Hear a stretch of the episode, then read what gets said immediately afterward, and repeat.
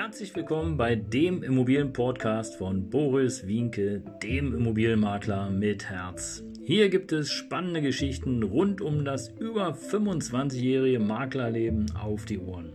Ich freue mich auch im Namen meines Teams von 3V Immobilien, dass ihr dabei seid. Los geht's, euer Immobilienexperte Boris Wienke. Ja, servus, servus, servus und hallo, hier ist wieder dein Immobilienmakler mit Herz. ja, schön, dass du mir folgst. Danke, dass du dabei bist hier auf meinem Immobilienkanal. Und äh, ich hatte dir in den letzten äh, Folgen schon angekündigt, dass ich was ganz, ganz Interessantes habe äh, zum Thema Hausverwaltung und wie man nicht arbeiten sollte. Das Video ist noch nicht ganz im Kasten, also bleib auf jeden Fall dran, denn ich habe hier echt eine Spezialfolge.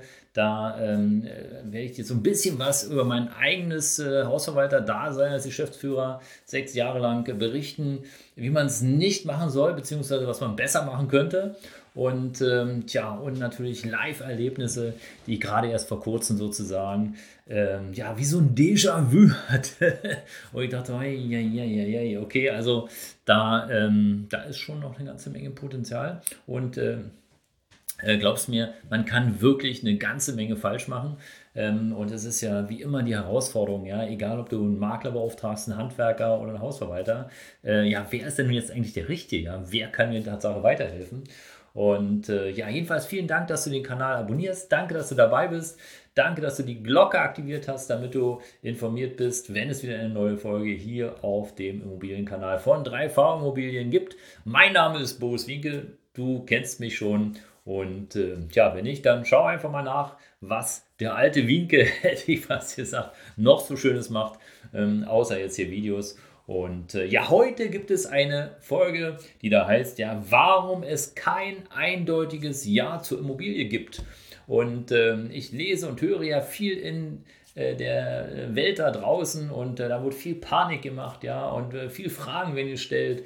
Und aber am Ende des Tages ist es so, es gibt kein eindeutiges Ja. Und warum das so ist, das werde ich dir auf jeden Fall ja einfach mal hier ganz kurz darstellen in drei Gründen für dich denn ähm, meine persönliche Meinung dazu ist, ähm, am Ende des Tages ja, kann kein Berater, also weder ich als Immobilienmakler noch irgendein anderer Finanzierer, ein Bauträger, dir mit äh, tausendprozentiger Wahrscheinlichkeit sagen, äh, investiere Immobilie, das ist auf jeden Fall dein Ding, das musst du machen, weil alle anderen machen es auch. Der Nachbar hat schon drei, der Opa hat schon vier und äh, Immobilien waren immer der rettende Anker, wenn es eine Weltwirtschaftskrise gab. Ähm, so vermessen möchte ich gar nicht sein. Denn äh, einer der drei Gründe, die ist im Grunde genommen, du solltest dir auf jeden Fall bewusst machen, äh, ob du dich wirklich lange binden möchtest. Und mit lange binden möchten meine ich ganz klar, ähm, ja, ein Darlehen, ne? also ein Immobiliendarlehen. Also das muss man wissen, äh, ob man das machen möchte. Weil es ganz klar, kaufst du eine Immobilie, äh, die, weiß ich nicht, sagen wir 300, 400.000 Euro kostet und äh, du hast vielleicht das Geld für die Nebenkosten alles schon im Kasten und auch schon bezahlt, hast du ja trotzdem immer noch so viel Geld irgendwie wo äh, dir geliehen von der Bank, ja. Und das ist also auch mental, ja, muss es dir klar sein, ja, dass es erstmal ein geliehenes Geld ist und dass dir so lange, bis du die Immobilie nicht vollständig bezahlt hast, ja, ähm, bist du im Grunde genommen eigentlich nur äh, Besitzer, ja, nicht Eigentümer. Ja, also Eigentümer kannst du ja nur denn von etwas sein, wenn es dir gehört.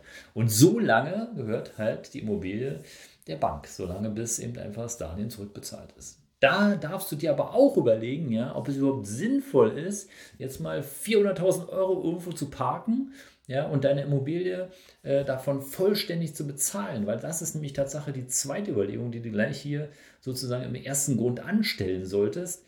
Ähm, das Geld ist weg. Ja, und im Zweifel, wenn du eben Geld benötigst, ja, und das ist da gebunden in der Immobilie, bedeutet das natürlich, ja, du kannst jetzt nicht einfach wie ins Portemonnaie greifen und dir mal 100 Euro wegnehmen oder so, sondern es äh, bedarf dann meistens immer einer Eintragung im Grundbuch als Sicherheit. Und dann stellt sich natürlich auch die Frage, ja, ist denn die Bank überhaupt bereit, dir Geld zu geben?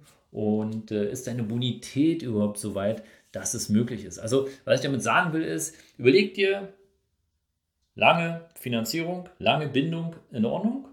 Und überleg dir denn, wenn du vollständig bezahlen möchtest, ja, ist es auch für dich in Ordnung? Hast du noch genug Reserven, ähm, um Tatsache kurzfristige Schichten auszugleichen oder kurzfristige, eine, deine kurzfristige Bonität muss da sein, weil äh, im schlechtesten Fall, wenn du nämlich keine Bonität hast, bekommst du auch kein Darlehen, jedenfalls nicht von der Bank. Ja, ja, und der zweite Grund ist, schreibe dir auf jeden Fall in Form eines T-Kontos ja, auf, welche Vor- und Nachteile es für dich gibt. Ja. Vielleicht kennst du noch früher aus der Buchhaltung, ja, also soll haben. Also so vielleicht nicht, aber auf jeden Fall solltest du dir mal aufschreiben, okay, welche Vorteile hat eine Immobilie für mich und welche Nachteile und sei da echt ehrlich, ja. Also kein Wunschdenken oder keine Fantasiesachen, sondern ähm, sei ehrlich zu dir und äh, sei offen, besprich es gerne auch mit deiner Partnerin, deiner Frau oder vielleicht auch Oma, Opa oder mit den Kindern, weil, wie die das sehen, ja. Und äh, schreib alles auf, ja. Schreib die guten Sachen auf, schreib die schlechten und dann überlege dir, ob du auch mit den schlechten Sachen, ja, oder schlechteren Sachen leben kannst, ja.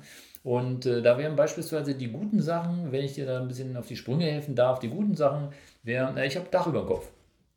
Ja, ich kann ähm, sozusagen beim Einfamilienhaus kann ich selber entscheiden, ob ich die Heizung repariere oder nicht. Ja, ich kann selber entscheiden, ob ich äh, das Bad saniere oder nicht.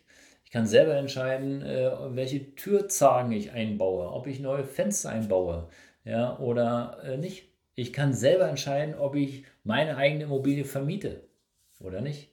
Der Nachteil wiederum ist, ja, ist was kaputt, müsste ich das selber aus meinem eigenen Geld bezahlen. Ja, also ich kann nicht den Vermieter anrufen und sagen, hey, hier ist ähm, äh, die Küchenarmatur kaputt, reparier mal. Ja.